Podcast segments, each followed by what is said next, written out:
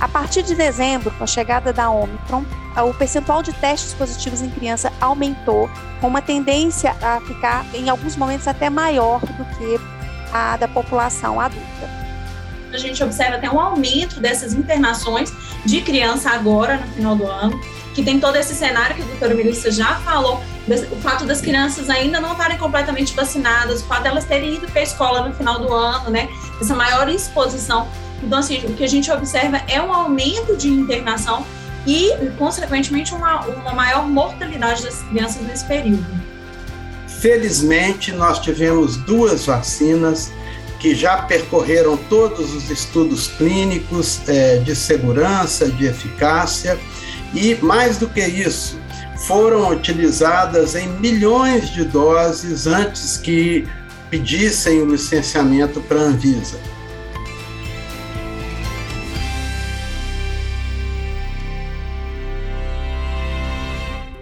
Boa noite a todos, sejam bem-vindos a mais um evento do Grupo Pardini.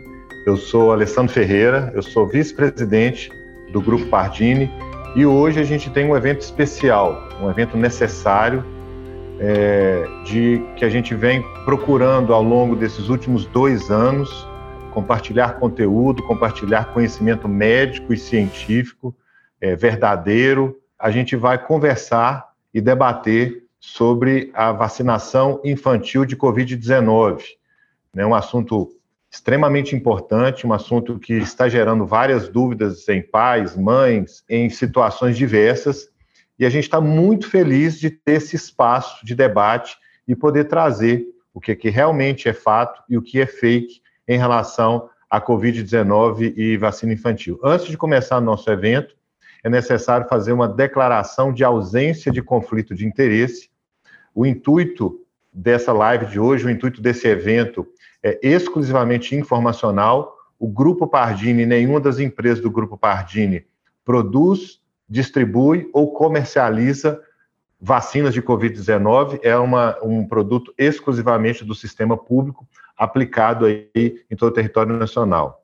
Lembrando que esse evento está sendo transmitido também pelas redes sociais do Grupo Pardini, pelo Instagram é, do Hermes Pardini em Belo Horizonte e do LabClass, as nossas duas bandeiras em Belo Horizonte, e também pelo Instagram do Centro de Medicina, que é a nossa empresa no Rio de Janeiro, e do Laboratório Padrão, nossa empresa em Goiânia. Sejam todos muito bem-vindos.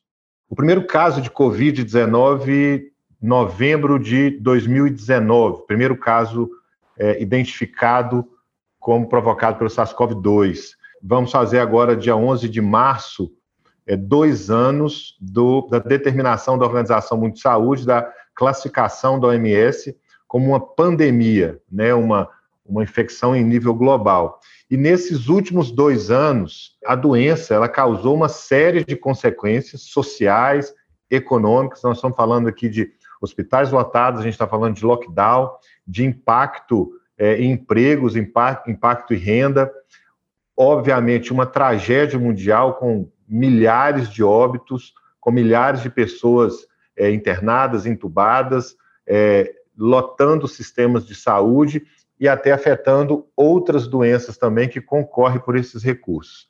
E nesse cenário, chegou agora em voga o assunto da Covid-19 em crianças, a Covid-19 é, infantil. Embora não seja o público que foi mais afetado em termos de doença, sintomatologia mais grave e de óbitos, nós temos grandes consequências da Covid-19 no público infantil.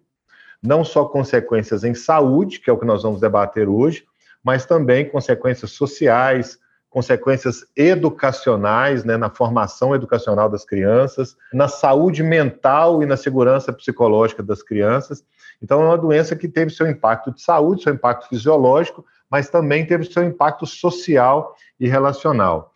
A gente tem alguns dados da Sociedade Brasileira de Pediatria, no Brasil especificamente, até o presente momento, 340 mil crianças e adolescentes foram internados com Covid-19 no Brasil.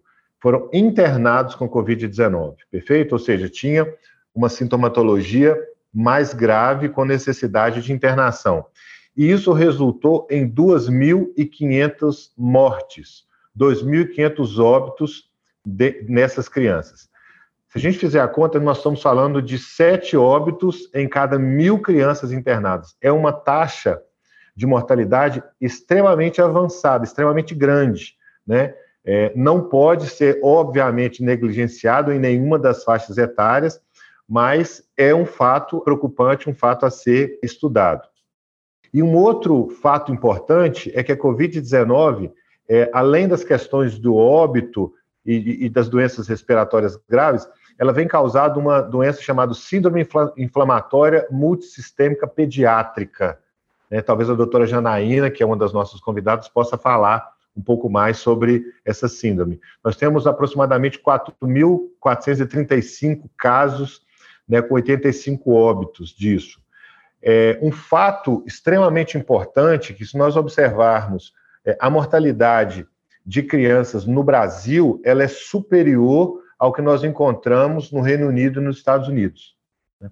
Então, nós estamos falando que nós temos uma doença com grande impacto social, um grande impacto na saúde, e que o que a gente vem ouvindo de noticiário, que a gente vem ouvindo de redes sociais, o que a gente vem ouvindo circulando, ele precisa passar por um crivo científico, ele precisa passar por um crivo médico, onde a gente vai, dentro de diversas notícias que circulam, aqui debater o que, é fato e o que é realmente é, fake news, o que é, precisa ser descartado e desconsiderado para que, os, para que as mães, os pais, os responsáveis possam tomar suas decisões e vacinar é, as suas crianças contra a Covid-19. Vacina, as vacinas, de um modo geral, ela vem salvando vidas e evitando grandes problemas de saúde ao longo da história.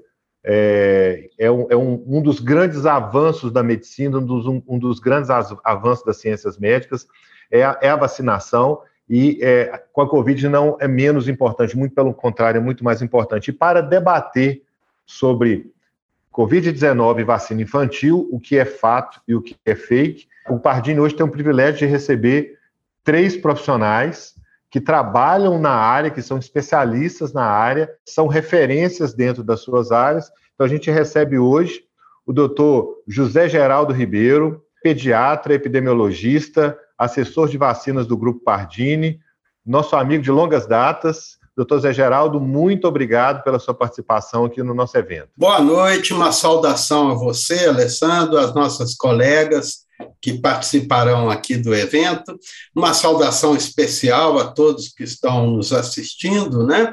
E reforçando o que você já colocou, nosso intuito aqui é trazer informação científica e segurança, né? A, aos colegas, segurança às famílias, em relação às condutas que precisamos tomar. A gente recebe também a doutora Melissa Valentini, infectologista do Grupo Pardini. Doutora Melissa, mais uma vez, contando com a sua participação, muito obrigado pela sua presença. Eu que agradeço, Alessandro, a oportunidade de falar mais uma vez com vocês, com esse time, né, Zé Geraldo, Janaína e você.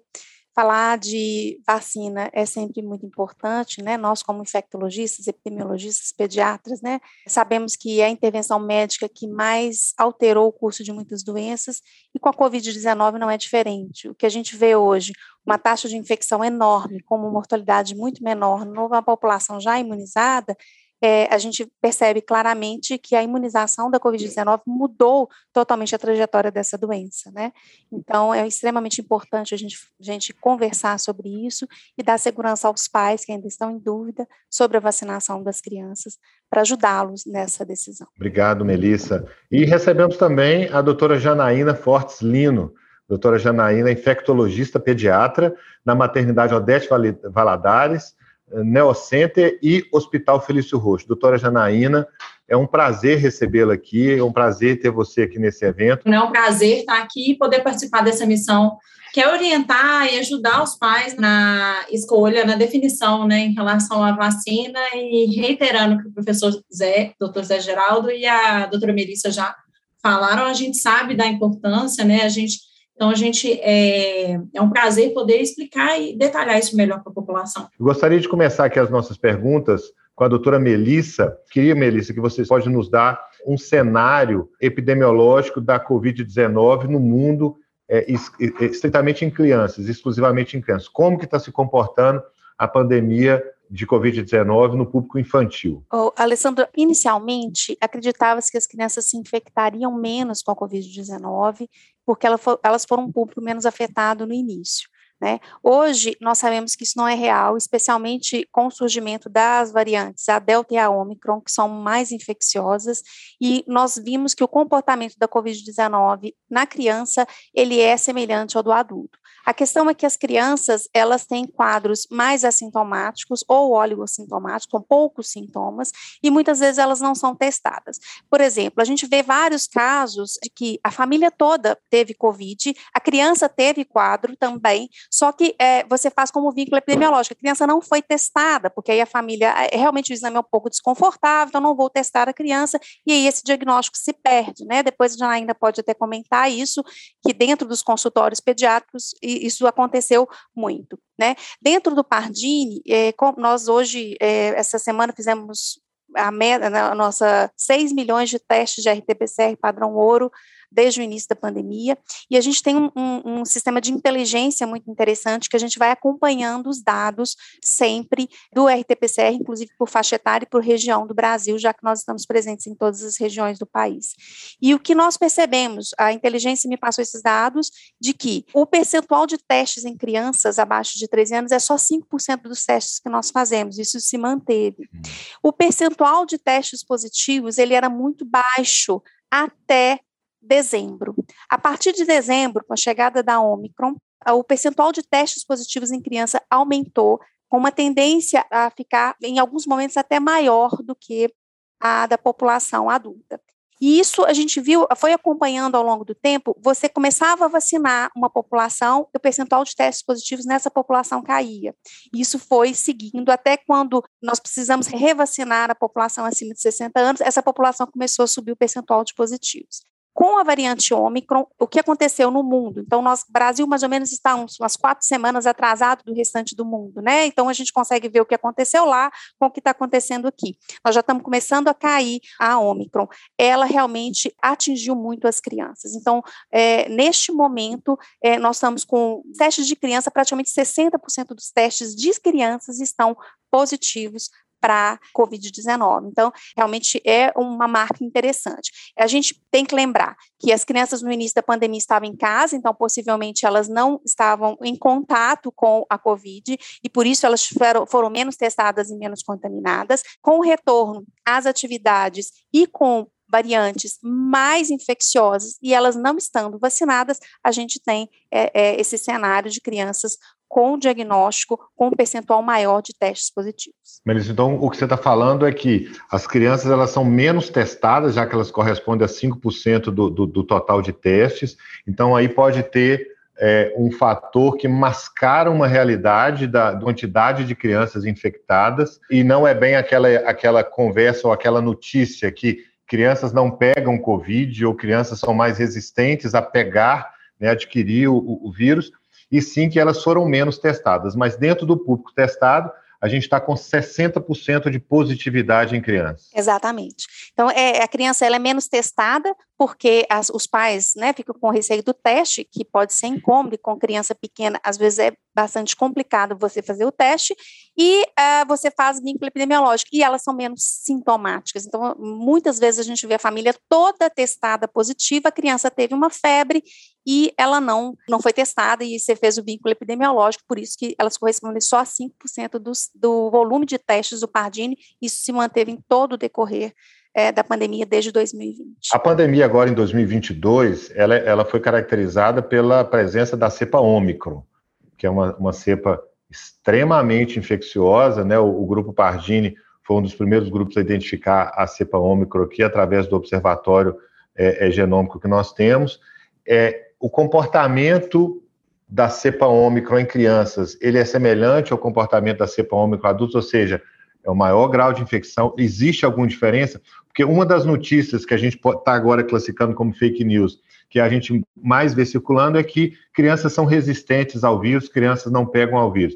Como que, esse, como que foi esse cenário de 2022 nesse público infantil? É, as crianças elas acompanham a epidemia, isso nós vimos. Só que em 2022 o percentual de testes delas positivos foi maior. Então, é fake, criança pega Covid sim. A questão é que é, as crianças têm mais quadros mais leves e às vezes elas não são testadas.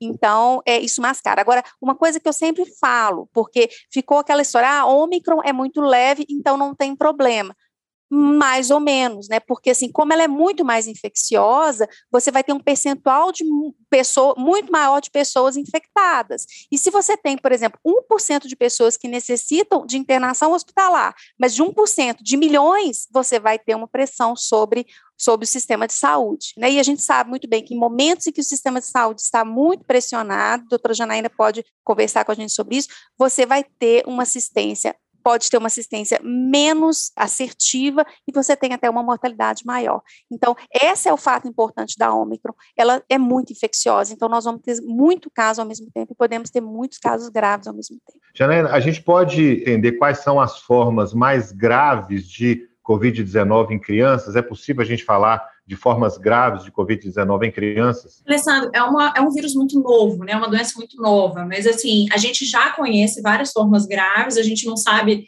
né, daqui, daqui a um tempo você vai aparecer alguma coisa nova, mas assim, a gente já sabe, por exemplo, da, do que nós médicos chamamos de SRAG, né, síndrome respiratória aguda grave, que é uma inflamação mesmo, um acometimento pulmonar pela infecção.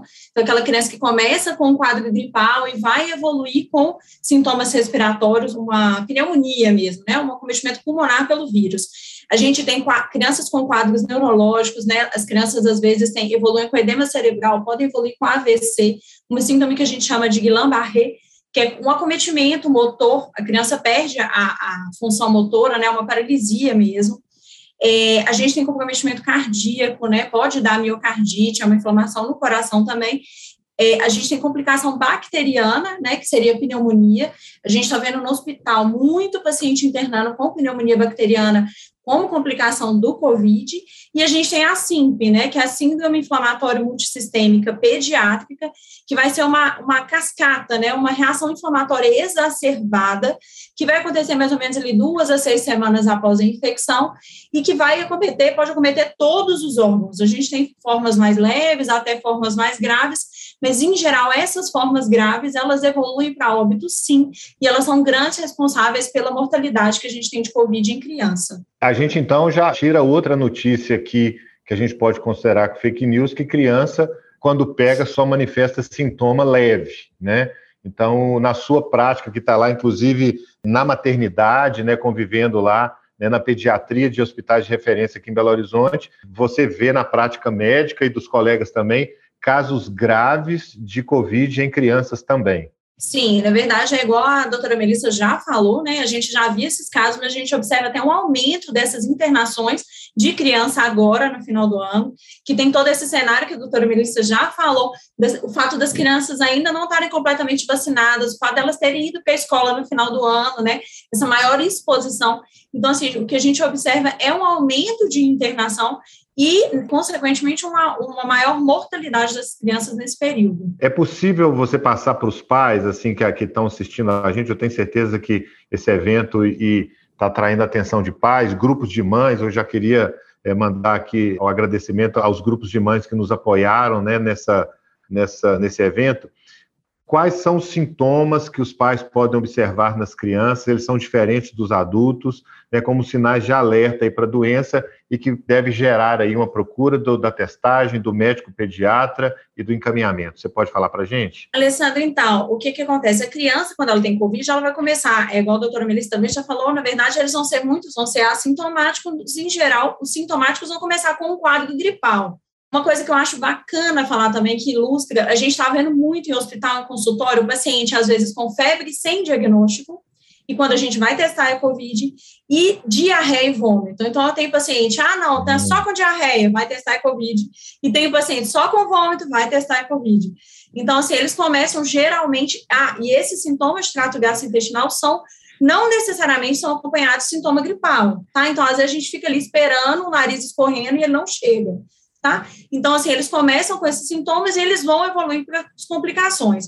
E aí, o que, que os pais têm que observar? Os pacientes que começam com uma, um cansaço para respirar, os pacientes ofegantes, durante as, os picos febris, É normal a criança ficar ofegante, mas aquela criança que abaixou a febre, por exemplo, você já medicou, a febre que abaixou, ela continua ofegante, é um sinal de que tem alguma coisa errada, tá? Ela pode estar evoluindo com pneumonia, ela pode estar evoluindo com, com SDRAG, né, pneumonia bacteriana, SDRAG. As crianças que têm uma febre persistente, então aquela febre que dura mais de 70, é, mais de três dias, né, mais de 72 horas, a gente tem que preocupar que também podem estar evoluindo com alguma complicação, uma pneumonia, outras complicações virais. As crianças que reiniciam febre, então a criança passou pelo quadro de Covid, foi um quadro leve, e aí, mais ou menos duas a seis semanas após, ela reinicia uma febre, uma febre sem foco, uma febre que a gente não sabe o que, que é. ela pode estar evoluindo como a SIMP, que é aquela é, síndrome inflamatória multissistêmica pediátrica, as crianças muito prostradas, aquelas crianças que estão sonolentas, prostradas, que geralmente em quadros virais benignos, né, de evolução benigna, a criança fica muito prostrada, mas depois que passa a febre, ela melhora. Ela fica com o estado geral um pouco melhor. Ela não fica sonolenta na hora que a febre passa, ela consegue se alimentar, é, ela pula, ela brinca, geralmente são, são evolução melhor. Agora, aquela criança que está prostrada o tempo inteiro, sonolenta, não quer alimentar, não quer ingerir líquido, a gente observa que ela está fazendo menos xixi, ou às vezes parou de, de, de, urinar, né? Então, esses são os sinais, ah, dificuldade para ficar, às vezes ficar em pé, né? Aquela prostração intensa que a criança não consegue ficar em pé. Então, esses são os sinais de alarme, os sinais que a gente tem que ficar atento, procurar avaliação médica, entrar em contato com o pediatra para avaliar o caso. Então, atenção, pais, né? É, não só sintomas gripais podem, podem ser aí manifestações de início de Covid, mas a gente está vendo aí é, diarreia, vômito e outros sintomas como alerta. E uma coisa que eu falo sempre aqui, Janaína, nos nossos debates, né? Em tempos de pandemia de Covid, com, com índice de positividade acima de 50%, 60%, a maior chance de ser é, é, é Covid do que outras coisas. Né? Então, é existe, é às vezes, um certo. Um, um, a, a, a, pais ou, ou, responsáveis, ou até outros profissionais de saúde, têm um certo negacionismo de oh, não é Covid, não, está com resfriado, está com influenza, está com outra coisa, mas em tempos de pandemia, onde uma cepa ômicron está se alastrando da maneira que está, com índice de positividade, que algumas cidades chegaram a, bater 80%. O que, é índice de positividade 80%, pessoal? A cada 100 pessoas com sintomas, 80 pessoas têm Covid, né? A grande maioria das pessoas tem Covid. Já nesse cenário, né, que você relatou para a gente aí das formas graves, né, de todos os sintomas e da sua e da sua rotina como médica pediátrica. Qual é a importância da vacinação infantil contra o Covid-19, de uma maneira bem direta? Na verdade, assim, a importância é total, né? Já tem estudo comprovando que, na verdade, as crianças elas vão infectar menos quando elas são vacinadas. Então, se elas infectam menos, elas vão transmitir menos também, porque elas estão elas estão infectando menos, né? Então, isso diminui até a chance, por exemplo, de aparecer uma variante nova, né? Além disso, já tem estudo mostrando também que a internação vai ser menor. Então, essas crianças, mesmo quando elas pegam, elas internam menos e, consequentemente, elas vão ter menos complicações de Covid, como SIMP ou óbito mesmo, né? Então, assim, é muito importante vacinar, porque eu vou impedir toda essa cascata, vou impedir a transmissão, vou impedir, a infecção, internação, complicação e o óbito. Perfeito. Outra notícia que está circulando para a gente classificar como fato ou fake.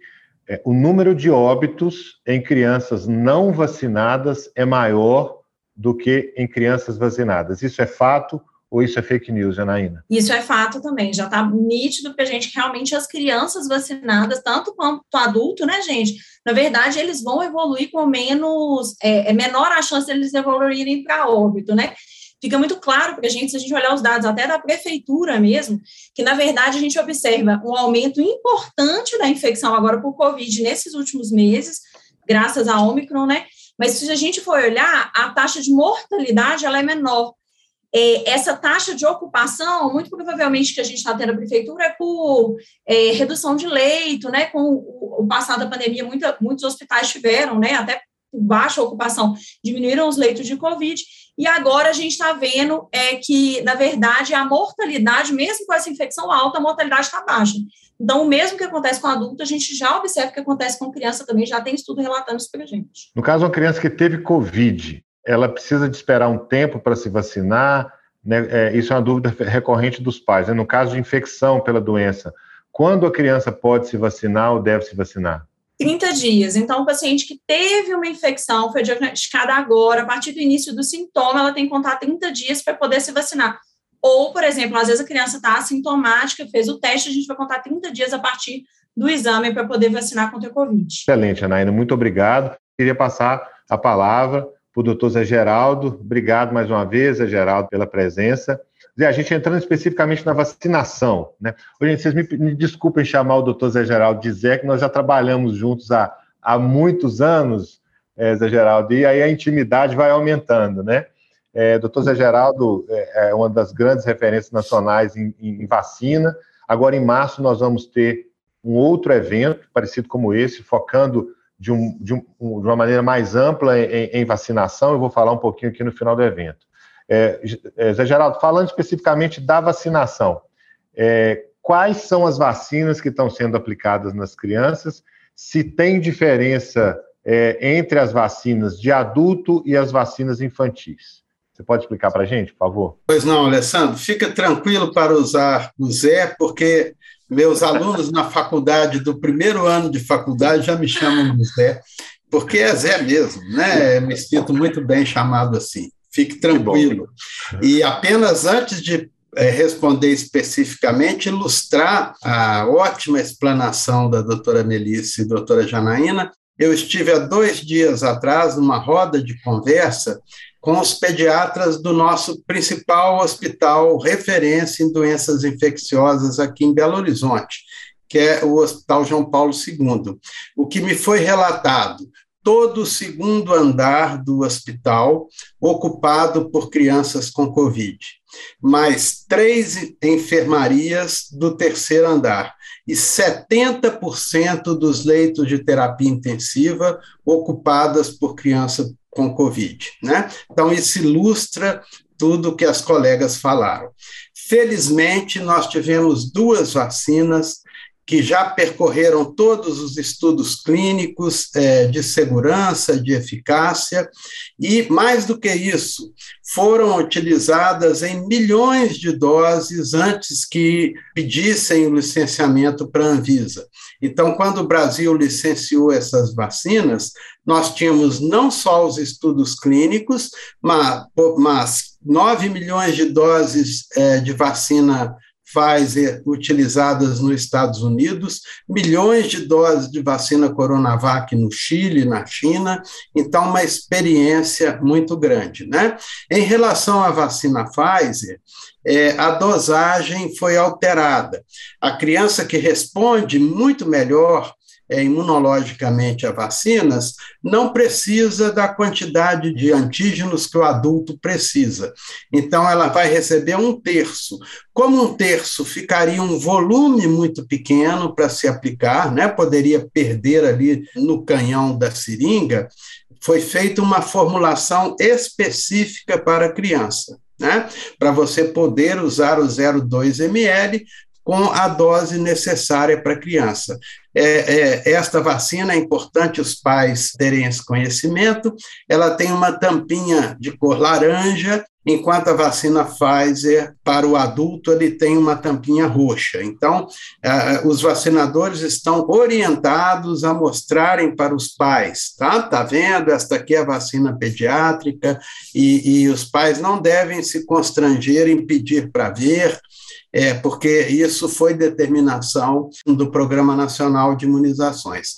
Já em relação à vacina Coronavac, é, também foi licenciada, só que enquanto a vacina Pfizer a partir de cinco anos, a Coronavac a partir de seis anos de idade e ainda com uma experiência muito pequena em crianças com imunodeficiência. Então, para crianças com imunodeficiência, é utilizada apenas a vacina Pfizer, até que nós tenhamos é, estudos maiores com a vacina Coronavac. Então, nós temos essas duas vacinas à disposição, né? É, a procura está muito abaixo do que é, todos esperavam, né? o que está criando uma aflição muito grande é, em todos os componentes dos, do Programa Nacional de Imunizações, nos municípios, no Estado, no país, já que você tem duas vacinas eficazes, seguras e tem uma doença com o perfil de gravidade que nós estamos vendo, né? Então não há razão para que as crianças não é, estejam sendo levadas é, nas unidades de vacinação. Geraldo, acho que a principal pergunta que a gente está recebendo aqui, e é a que eu vou passar para você, é assim, ó, essas vacinas, elas são seguras para serem administradas? É, existe uma notícia circulando que elas são vacinas experimentais, que elas não passaram por todos os níveis de estudo clínico, né?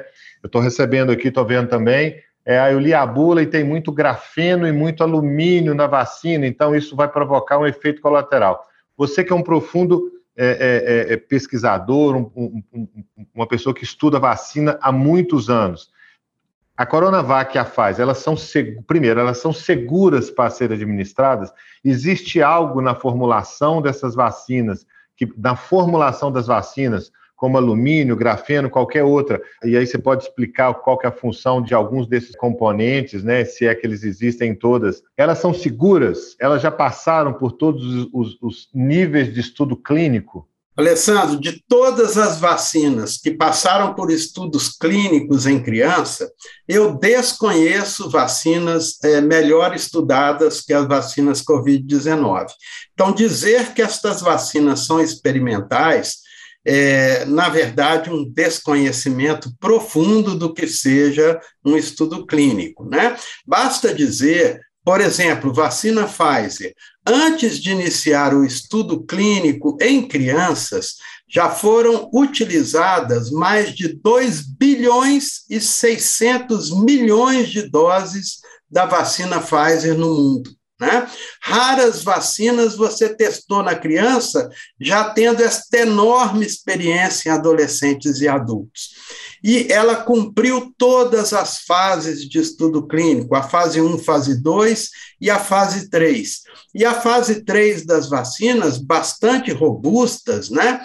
Elas é, conseguiram demonstrar claramente a segurança e a eficácia das vacinas. Uma eficácia que, para formas graves, em torno de 90% para as duas vacinas. Mas, como eu disse a você, é, mais do que o estudo clínico, quando essas vacinas foram licenciadas aqui, nós já tínhamos a experiência de milhões de doses aplicadas em crianças, né? Em outros países. Os Estados Unidos, por exemplo, tem uma vigilância epidemiológica de eventos adversos muito rigorosa, com aplicativos em celular, você consegue notificar um evento adverso, seja você uma pessoa da população, seja um profissional de saúde, né? E lá com 8 milhões e 600 mil doses se demonstrou é, a segurança desta vacina. Então, eu desconheço vacinas é, que tenham passado por é, uma avaliação tão rigorosa antes de serem licenciadas na criança. Né? Em relação a componente, ao alumínio, existe uma confusão enorme que já foi fruto de um dia de reuniões no Programa Nacional de Imunizações com especialistas nessa área. O alumínio utilizado em vacina, que serve para despertar nossas células do sistema imunológico, não é aquele alumínio que causa contaminação, resultado de poluição por garimpo e tudo mais.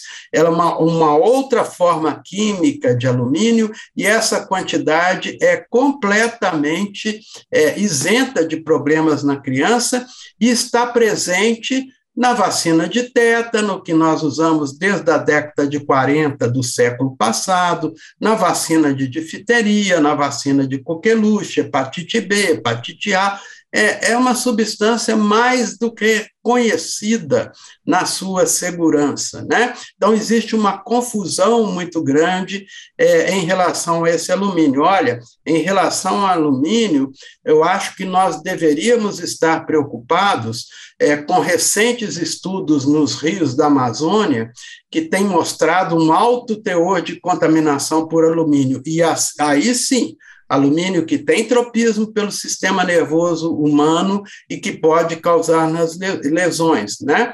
E a água é algo imprescindível para a vida humana. Então, o alumínio preocupa aquela forma de química de alumínio utilizada no garimpo, em outras situações. Esta formulação, esse hidróxido de alumínio, é, utilizado em vacinas como adjuvante, né, ele não ameaça a saúde das pessoas em absoluto. Zé Geraldo, a gente falou sobre segurança e você começou a citar sobre eficácia. São dois conceitos importantes para a gente tomar a decisão de vacinação. A doutora Melissa falou para a gente sobre a abrangência dessa doença, quão disseminada ela está no mundo inteiro, nas crianças.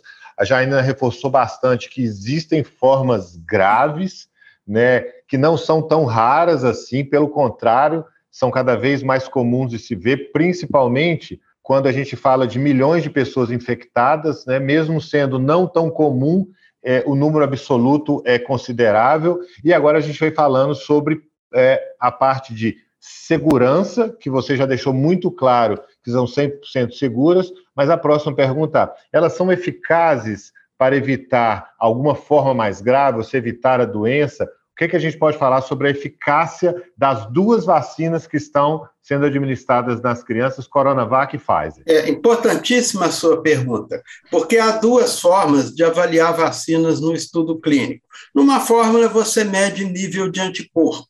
Né?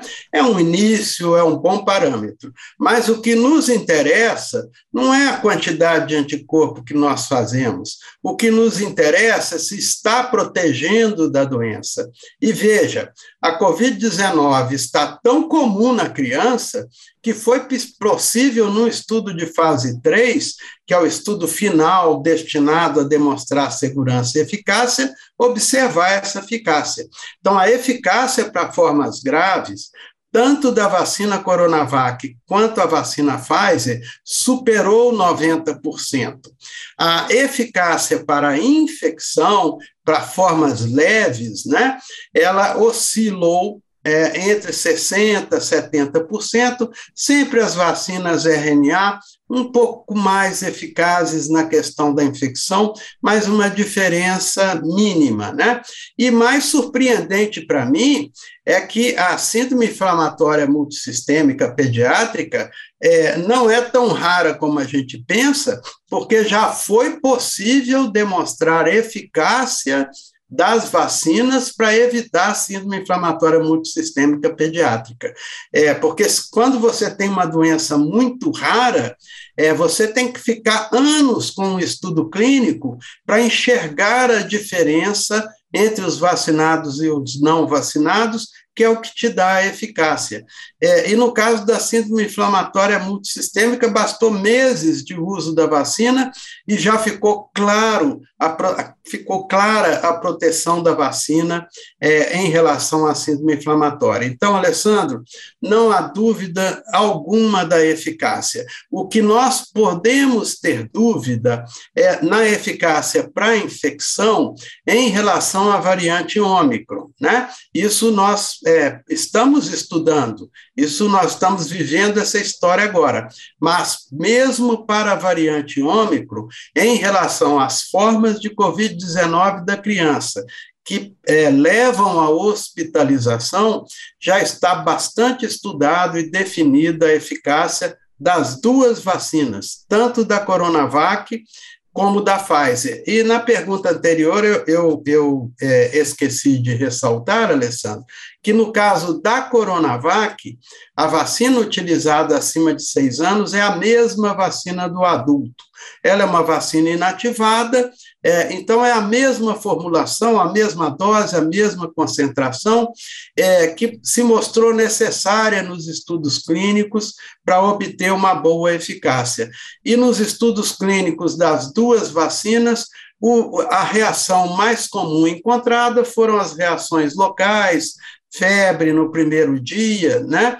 Essas foram as reações comuns que nós observamos é, nos estudos clínicos e na vigilância epidemiológica de evento adverso, posteriormente ao uso dessas duas vacinas. Zé Geraldo, quando a gente fala de algumas, algumas vacinas, tanto pediátrica quanto para uso adulto, existe alguma recomendação de é, espaço entre vacinas diferentes, né? Então, se eu tomei vacina de gripe, é, daqui tanto tempo eu vou poder tomar vacina de Covid. Em crianças, a diferença, é, existe alguma recomendação para tempos entre vacinas diferentes? Existe sim, Alessandro. Acima de 11 anos de idade, as vacinas Covid-19 já estão liberadas para serem usadas no mesmo dia que outras vacinas ou qualquer intervalo. Mas, a, abaixo de 11 anos de idade, a Anvisa achou mais, é, ter mais cautela né, em recomendar sempre um intervalo de 15 dias antes ou depois da vacina Covid. Por que isso? É, se pensa que vai haver alguma interferência ou que vai aumentar evento adverso fazendo junto, nada disso. É porque a vigilância de eventos adversos brasileiros quer conhecer melhor como é, a vacina é, age na criança brasileira. Porque, veja, se você faz muitas vacinas no mesmo dia e a criança tem o que nós chamamos de evento adverso, que é a reação à vacina, qual delas provocou? Né? Então, nesse início de vacinação das crianças no Brasil, se houve por bem sempre manter o intervalo de 15 dias de uma vacina qualquer para a vacina Covid e da vacina Covid para uma vacina qualquer. Acredito que daqui pouco tempo, é, com a experiência que nós estamos já estamos tendo, né, da vigilância de eventos adversos é, a vacina nas crianças, nós vamos acabar migrando para a mesma conduta acima de 11 anos e liberando essas vacinas é, para o uso concomitante, já que é muito preocupante a baixa cobertura vacinal das outras vacinas.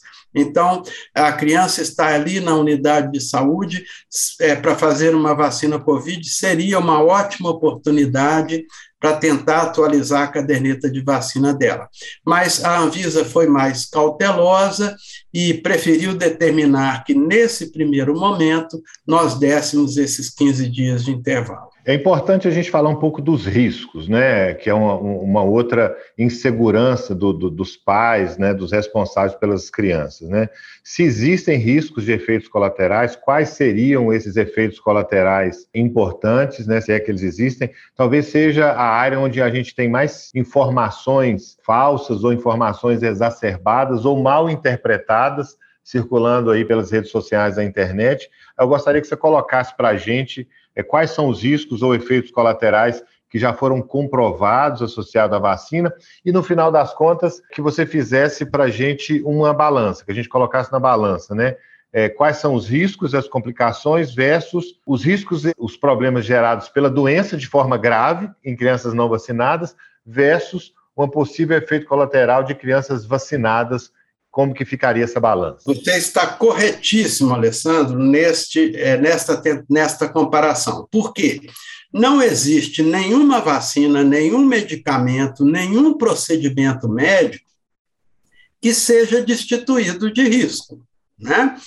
Todo procedimento tem risco. O que te leva a usar um antibiótico, a usar uma vacina lá da rotina, né, a, ou outro medicamento qualquer, é que o risco do medicamento, da vacina, seja muito menor do que o risco daquela doença que você está combatendo, né?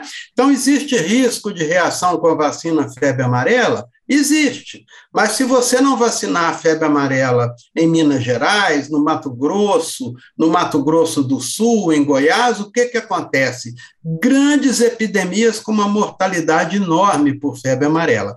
Então, isso vale também para Covid, né? O que nós vimos, vimos para a doença em crianças?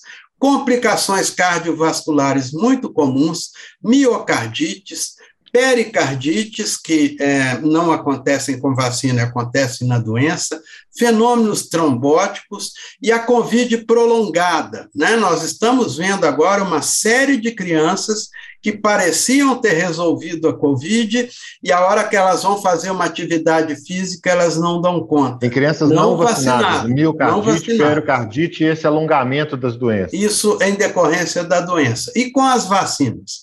Bom, em relação à Coronavac, o que se viu foi reação local e sempre existe o risco de reação alérgica. Daí a orientação da Anvisa que toda criança vacinada fique por perto da equipe ali por uns 20 minutos. Mas isso acontece com todas as vacinas.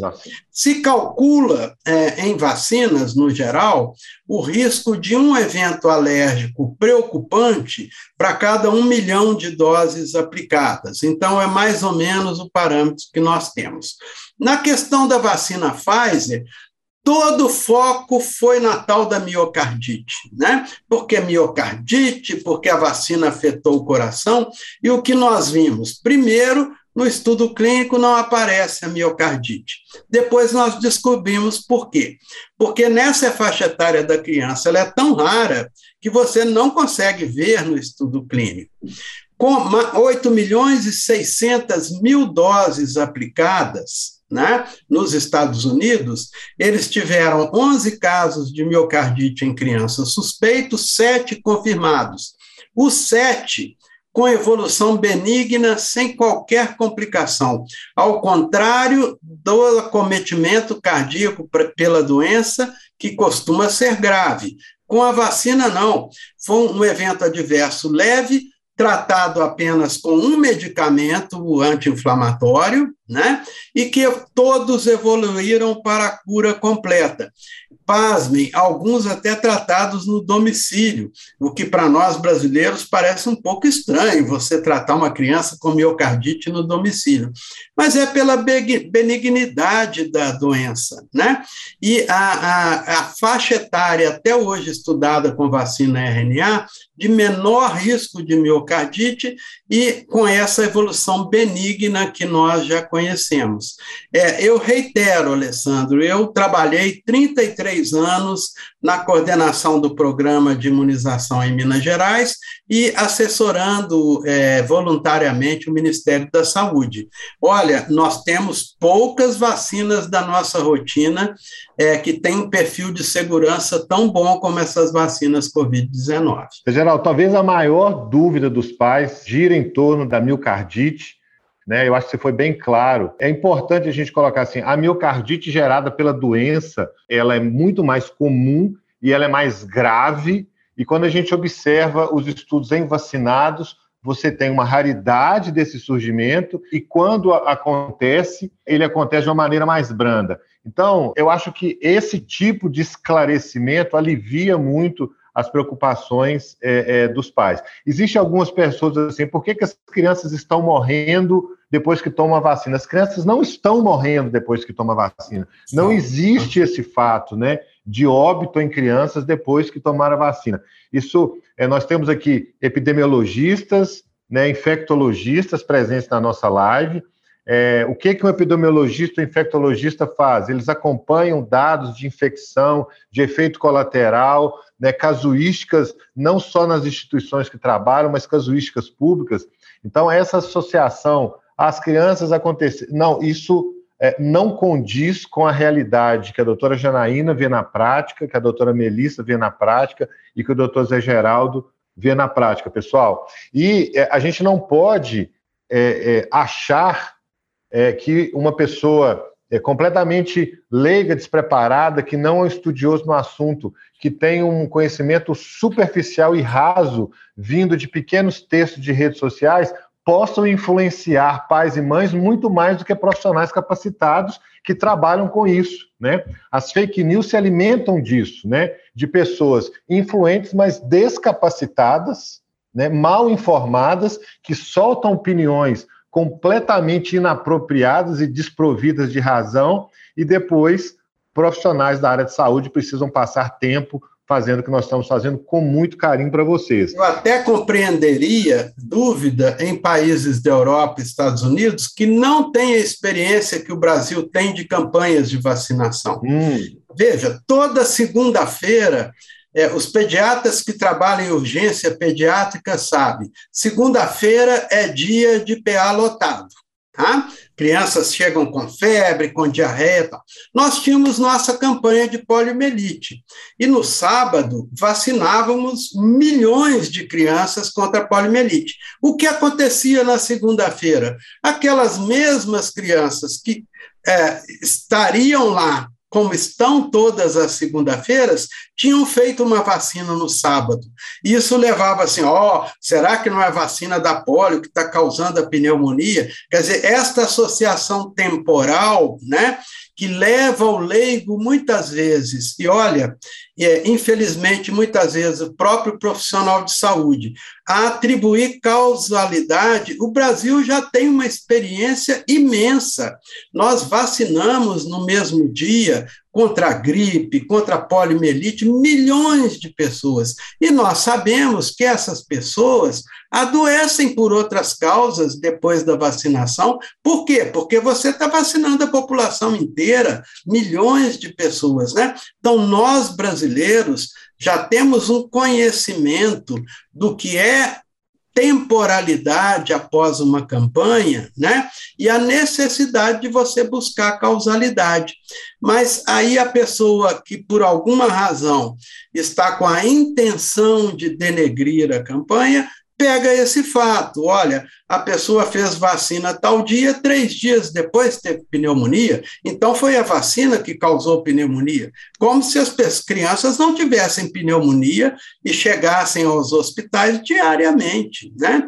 Aí entra a vacina na história e você precisa investigar a causalidade. Então você tem toda a razão nós precisamos ter muito cuidado antes de é, sair divulgando que vacina causou tal coisa numa criança, num adulto, ou num idoso. É preciso investigar se aquela doença que ele apresentou depois da vacinação tem relação causal com a vacina ou não, né? Senão nós vamos ver casos até é, é, triste, mas é engraçado, né? De se atribuir gravidez em adolescente à vacinação, que eu já vi acontecer, né? Ficou grávida porque fez a vacina de febre amarela. Ela não estava grávida, fez a vacina de febre amarela, ficou grávida depois. Então foi a vacina que engravidou. Isso foi uma denúncia que correu em redes sociais, né? Que chega a ser até divertida, né? É, embora a gente. Embora a tragicidade da associação, né? Todos nós aqui, pessoal, nós trabalhamos com pesquisas, nós trabalhamos. Uma das coisas mais complexas que, que se tem é fazer estudo de associação causa e efeito dentro de área médica, né? Você precisa de ter parâmetros muito bem pareados, você precisa ter situações sob controle. Então, associações espúrias, né, com um ou dois casos, é, elas não servem para caracterizar associações que dentro da biologia, dentro da medicina, é, nós temos N fatores influenciando. Geraldo, para a gente passar aqui por um, um bate-papo de fato ou fake, eu posso então afirmar com certeza que é muito mais seguro uma criança vacinar do que uma criança não vacinar. Não tem dúvida nenhuma. É, deixar de vacinar uma criança com medo de que ela faça miocardite pela vacina, que é raríssimo, é expô-la à miocardite da doença, que é comum. E olha, nós, a, a, esta variante Ômicron infectou de uma forma impressionante. Quando nós fizermos estudos retrospectivos, se tivermos oportunidade, porque se infectou tanto que as pessoas nem conseguiam fazer PCR-RT, não conseguiam fazer teste de antígeno, foi impressionante. Basta ver a, cada um de nós a nossa, a nossa volta. Quantas pessoas nós conhecemos que se infectaram é, nesse momento, né? Então, deixar de vacinar a criança é expô-la a um risco muito maior da doença, né? Mesmo que a gente diga, não existe vacina não existe medicamento, não existe nenhum procedimento médico que seja destituído de algum risco. José Geraldo, doutora Janaína e doutora Melissa, né? Eu queria passar agora para fazer uma, uma, uma dinâmica que é a seguinte. Dentro da, da gestão empresarial, nós temos um, um, indicador que a gente chama de NPS, né? NPS significa, muitos que estão nos ouvindo aqui, nos vendo, conhecem muito bem, é o Net Promoter Score. O Net Promoter Score é aquela pergunta quando a gente é, é, usa algum serviço ou compra alguma coisa, que nos pergunta assim: de 0 a 10, quanto vocês indicariam esse produto para uma pessoa da sua família ou uma pessoa muito próxima a você, uma pessoa que você tem um afeto? Essa pergunta é muito interessante porque a gente indica para as pessoas que nós amamos coisas boas, coisas que nós queremos que a agrade, a proteja, né, a cubra ali de cuidados. Então, eu, eu hoje criei o, o VPS, o Vaccine Promoter Score, né? Vocês como médicos, mas também que têm filhos, têm é, sobrinhos, têm afilhados, têm filhos de amigos que, que cercam vocês. De 0 a 10, quanto você, doutora Melissa, quanto você indicaria a vacinação de Covid para uma criança da sua família? Com certeza 10, Alessandro. Né? Eu já tenho, meus filhos já são mais velhos, já são adolescentes, né? mas todos dois estão vacinados. Meu filho já provavelmente recebendo a terceira dose no final desse, desse mês. Se eu tivesse criança, filhos pequenos seriam vacinados a partir de cinco anos, torceria até para a liberação de, de, de, vacina até crianças menores do que isso, como a gente vê no Chile, né? criança de três anos já sendo vacinada com Coronavac. Eu acho que é, não existe dúvida de que a saída que nós temos para a Covid é a vacinação. Porque mesmo que você, como o Zé Geraldo bem explicou, a Ômicron, você tenha infecção sintomática, é, os indivíduos vacinados têm chances muito menores, infinitamente menores, de quadros graves. Então, é, a solução que nós temos para esse problema de dois anos é vacinação. Doutora Janaína, de 0 a 10, quanto a senhora indicaria a vacina para seus filhos? Alessandro, sem dúvida, 10 também. Meu filho é pequenininho ainda, né? Tem um a caminho e um com dois anos, mas eu, Perfeito. como disse a doutora Melissa, eu estou torcendo para chegar na gente, nele, né? É, na verdade, é muito pesado, né? Eu acho que é aquela sensação, assim, a gente vê muito relato na televisão, né? Jornal da família, assim, ai, complicou, não vacinou, nossa, evoluiu para óbito, não vacinou, então acho que é muito pesado é, para a equipe, para a família viver com isso, né? Assim, ai, mas eu devia ter vacinado, por que, que eu não vacinei, né? Sem dúvida, já está comprovado que evita, então eu acho que realmente o ideal é vacinar mesmo, 10. Doutor Zé Geraldo, 0 a 10, o nosso Vaccine Promoter Score, quanto você indicaria a vacinação infantil para crianças da sua família, né, pessoas próximas com afetividade ah, ligadas ao senhor? Bom, eu tenho, a minha esposa tem dois netos que eu amo como fossem meus netos, né? Exatamente nesta faixa etária, e os dois já receberam as suas primeiras doses. Eu não tenho dúvida nenhuma em dizer dessa, Talvez é, numa outra situação epidemiológica, uma outra vacina, né, eu pudesse pensar num score mais razoável, mas em relação à Covid-19, com a epidemiologia que ela continua, é, com a, o aumento do convívio social das crianças, né, com a segurança e eficácia dessas vacinas, ah, para mim é 10, sem dúvida. Perfeito. Muito obrigado. Gente, importante, eu, eu, fiz questão de trazer essa pergunta aqui para os nossos, nossos convidados, porque são, são médicos né, com conhecimento profundo, não só na doença, mas na epidemiologia, mas também na parte de imunização e de, de, condução clínica da doença. Então, é uma pergunta que associa todo esse racional médico e científico, mas também aplicado a alguém é, do, do seu ambiente afetivo, né? E, e essas coisas é, é, justamente o que os pais, as mães, né, os familiares estão procurando agora, uma racionalidade para tomar a decisão. Então tá aí o depoimento dos, dos nossos três é, profissionais. Eu vou aqui, gente, trazer algumas perguntas, nós recebemos, algumas já foram respondidas aqui ao longo do nosso, da nossa conversa. Uma das que chegou agora, vou levar para a doutora Janaína, se existe uma bateria de exames básica que a criança é, pode ou deve estar fazendo após a infecção do coronavírus, que tipo de acompanhamento que se faz depois é, que, a, que, essa criança cessa os sintomas? Na verdade, o acompanhamento clínico, né? É interessante, sim, ela acompanhar com o pediatra, né? A criança acompanhar com o médico dela de rotina. Acho importante, né? Ele saber se reiniciou febre, se não reiniciou. Mas, a princípio, a gente só acompanha acompanhamento clínico mesmo. Não tem indicação de fazer nenhum exame de rotina, não. Tá? E vai, os exames vão de acordo com a clínica, se manifestar alguma coisa. É, muito, já, Geraldo, muitas perguntas aqui sobre é, a ampliação das vacinas para crianças menores, para bebês, se no Brasil já tem alguma previsão ou algum estudo para ampliar a vacinação até crianças mais novas? Alguns países, Alessandro, já vacinam abaixo de cinco anos, né? principalmente com a Coronavac. Mas o Brasil é muito criterioso e muito cauteloso antes desse licenciamento. Ele não licencia uma vacina sem que o produtor, ao solicitar esse licenciamento, apresente dados. Né? E aí nós temos é, uma situação com as vacinas RNA curiosa, é, porque abaixo de dois anos de idade, essa formulação é, pediátrica nos estudos clínicos funcionou muito bem. Entre dois e cinco anos, não. É, parece que entre dois e cinco anos vão ser necessárias três doses, é, e a gente não entende muito a razão disso. Mas, apesar disso, o FDA americano até é, solicitou a Pfizer que entrasse com o pedido de licenciamento, mesmo com essa questão de talvez um esquema diferente entre dois e cinco anos de idade.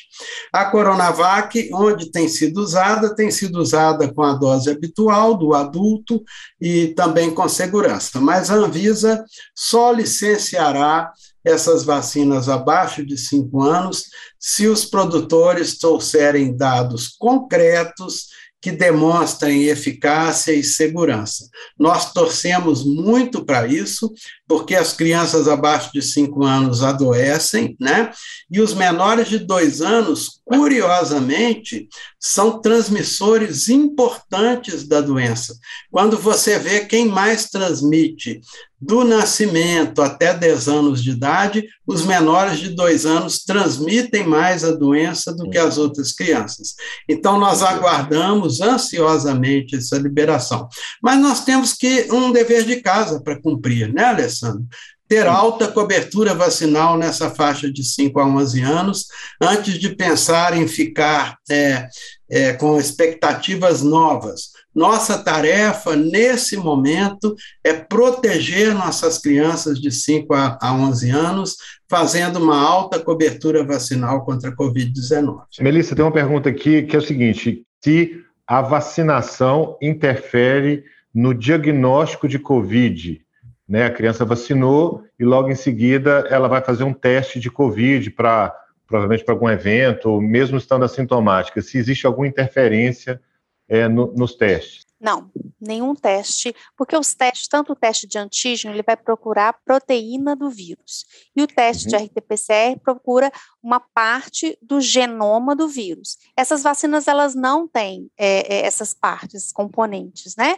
Então, a vacina de RNA vai produzir o, o, o antígeno para produzir a, a, o anticorpo, e a outra vacina é uma vacina de vírus inteiro, mas inativada, então não. As vacinas não causam positividade dos testes para diagnóstico de Covid-19, sejam eles os antigênicos ou os, os RT-PCR. É, doutora Janaína, perguntando se ah, o filho tomou antibiótico durante sete dias devido a uma infecção de garganta, se a criança já pode vacinar logo em seguida da interrupção do antibiótico. É, eu entendi que não é Covid, né? Não sendo Não COVID. é Covid, é, ele escreveu ah, tá. criança Covid negativo.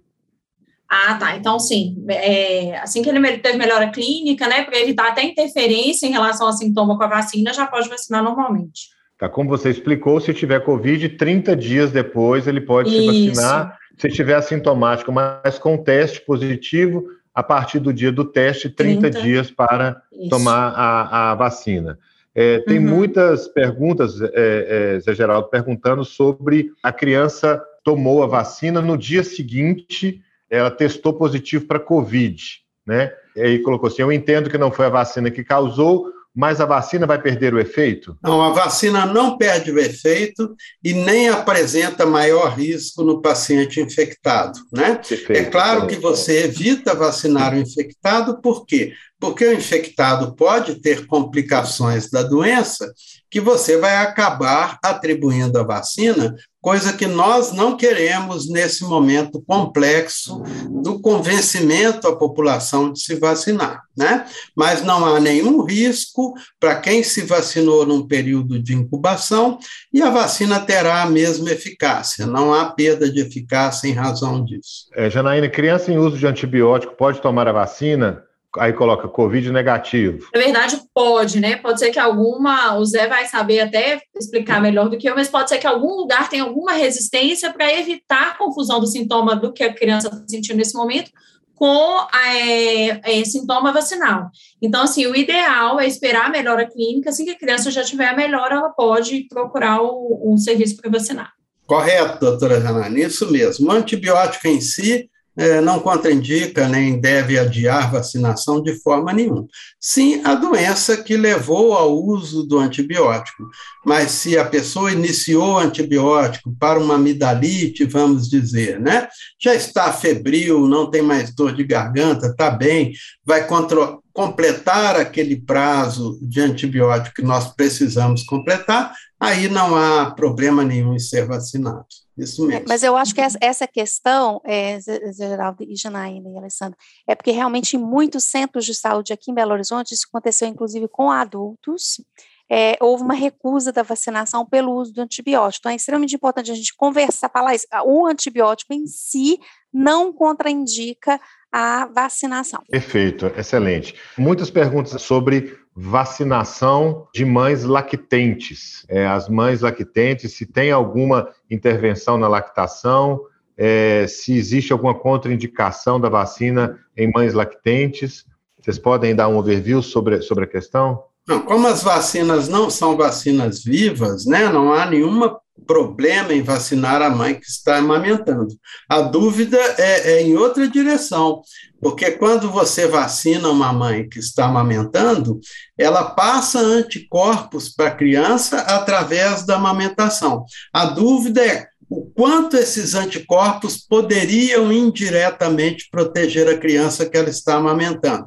Nisso, eu, eu acredito, embora alguns é, já estudem o papel desse IgG que está no leite materno em estimular a imunidade da criança, eu sou mais reservado em relação a qual seria esse potencial de proteção. Então, é, não há nenhuma restrição, pelo contrário, há aqueles mais otimistas que acreditam é, que esses anticorpos é, propiciados pela vacina que a mãe vai passar pelo leite materno levem a alguma proteção da criança que está amamentando. Perfeito. E a última pergunta é, que eu vou colocar aqui, doutora Melissa, em período de pandemia, devemos fazer teste de Covid em recém-nascidos na alta hospitalar? Não seria interessante? E também nas mães? É obrigatório fazer o teste de Covid em cirurgias? Eu entendi que é pré-cirúrgico, né? É, na verdade, é, tem alguns protocolos dentro de hospitais, né, Alessandro, que prevêem a realização de, de RT-PCR. Né? Como a gente está é, descendendo a curva, mas ainda com percentual de testes positivos, seria questão da segurança para toda a equipe. Né? Mas a gente tem que lembrar que, por exemplo, uma pessoa vai, vai ser submetida a um procedimento cirúrgico, ela vai ser entubada, e ali você gera aerossol e você pode é, contaminar toda aquela equipe, e aí aquela equipe precisa de se preparar para não ser contaminada. Né?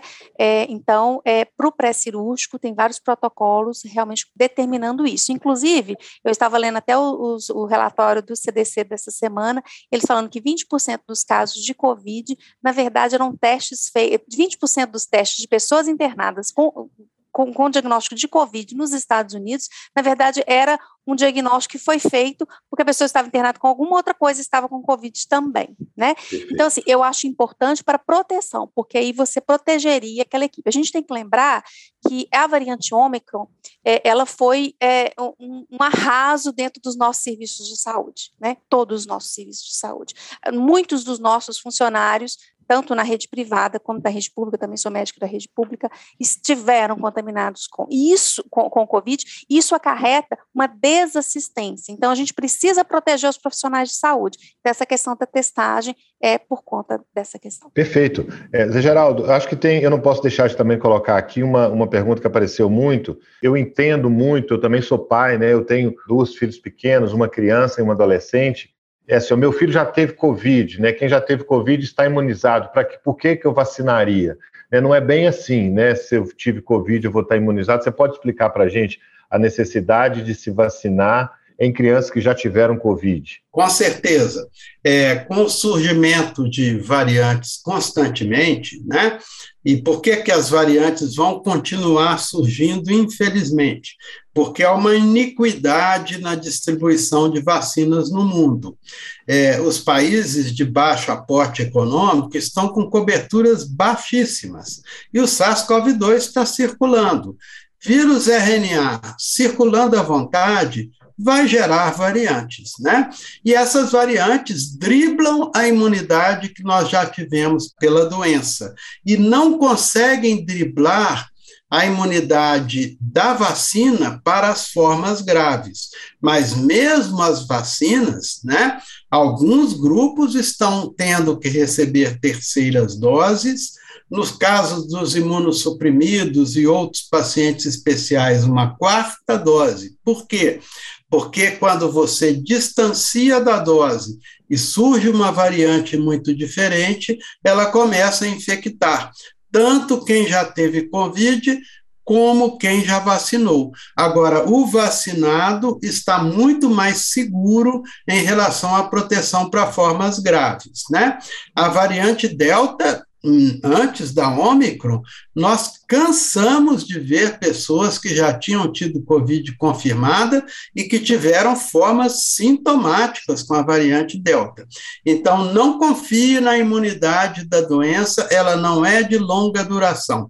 Estima-se é, doutora Janaína chamou atenção, doutora Melissa também, é uma doença nova que nós estamos aprendendo muito, portanto, estima-se que essa proteção que a doença te deu dure em torno de três meses. Mais ou menos o que acontece com dengue, né? Uma proteção para outras variantes que não passará de três meses. Então, mesmo quem já teve infecção pela Covid-19 deve se vacinar, sem dúvida. A gente tem que lembrar que não necessariamente a pessoa teve uma Covid e a segunda vai ser mais leve ou a terceira vai ser mais leve, isso não tem associação. Então, ela pode ter tido Covid, pode não ter se vacinado e na segunda vez ela pode ter um quadro grave, né? Então, a vacina tem essa proteção. Extremamente interessante. E a gente falando de vacinas, eu vou deixar aqui já é um convite, né? É, nós teremos agora em março um, um outro evento sobre vacinas, aí falando sobre vacina de um modo geral, com dados extremamente preocupantes. Eu queria só chamar a atenção e já fazer o convite aqui para todos que estamos assistindo.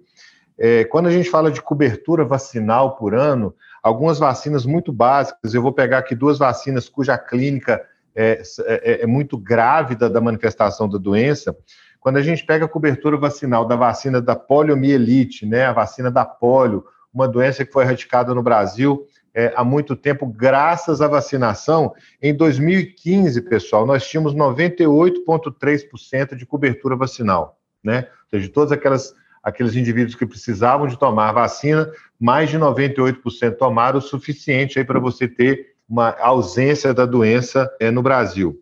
Em 2021, a cobertura caiu para 66% da população.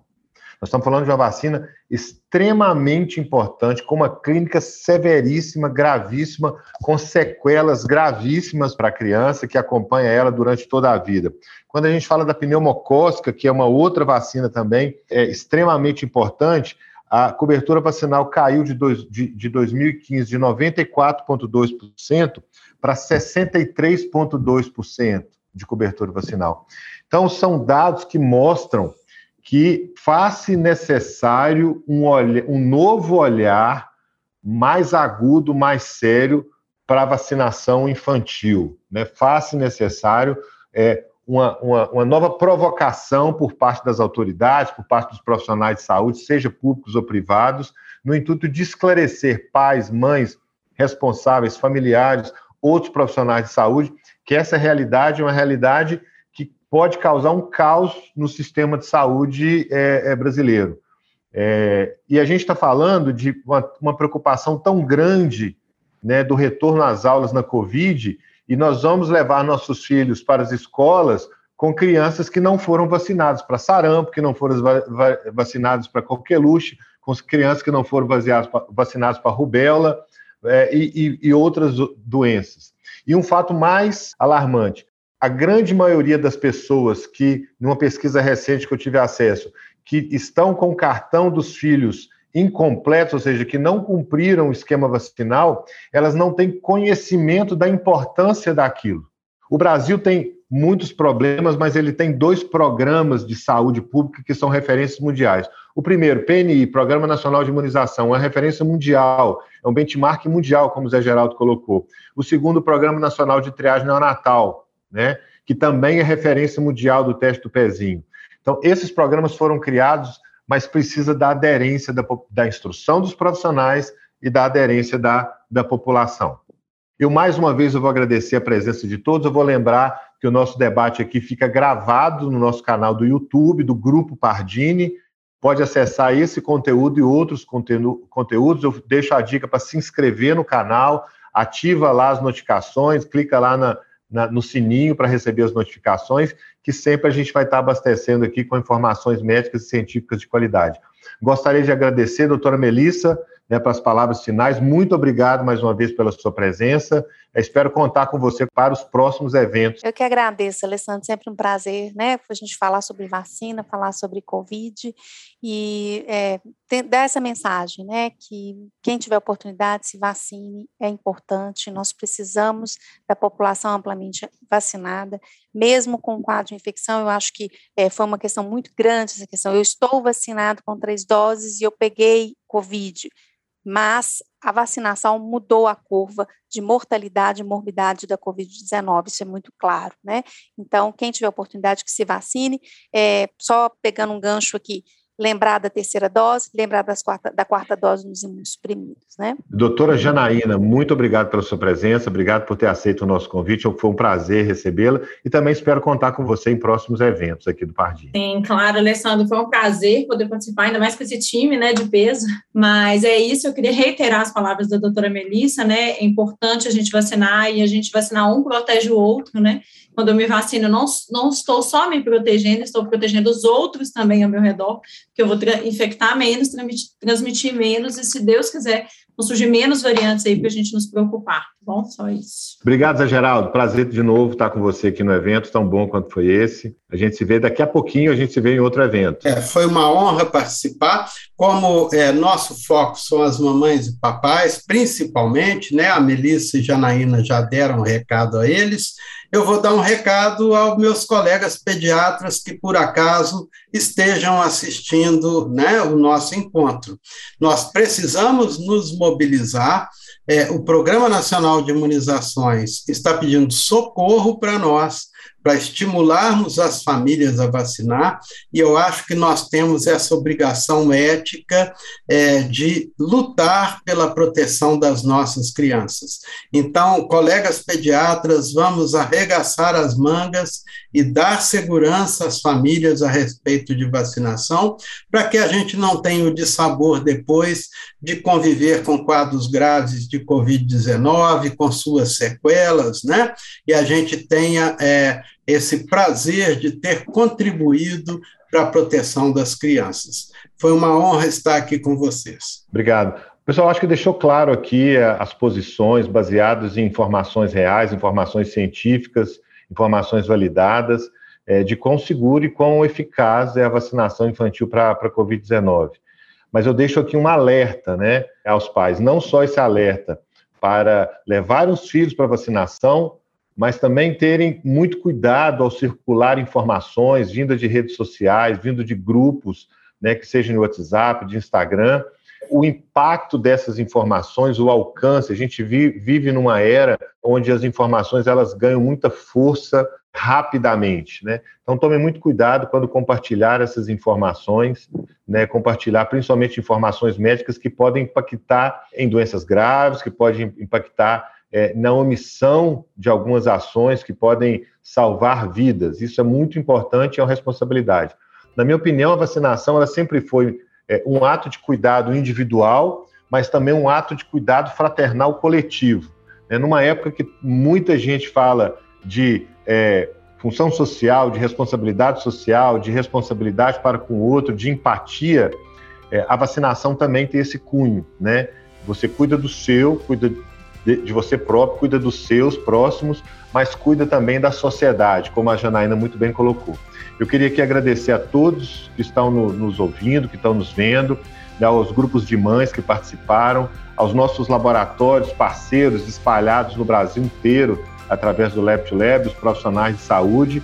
Muito obrigado pela presença de todos e eu desejo uma boa noite, que todos fiquem seguros. Grande abraço para vocês. A gente se encontra num próximo evento. Obrigado, pessoal.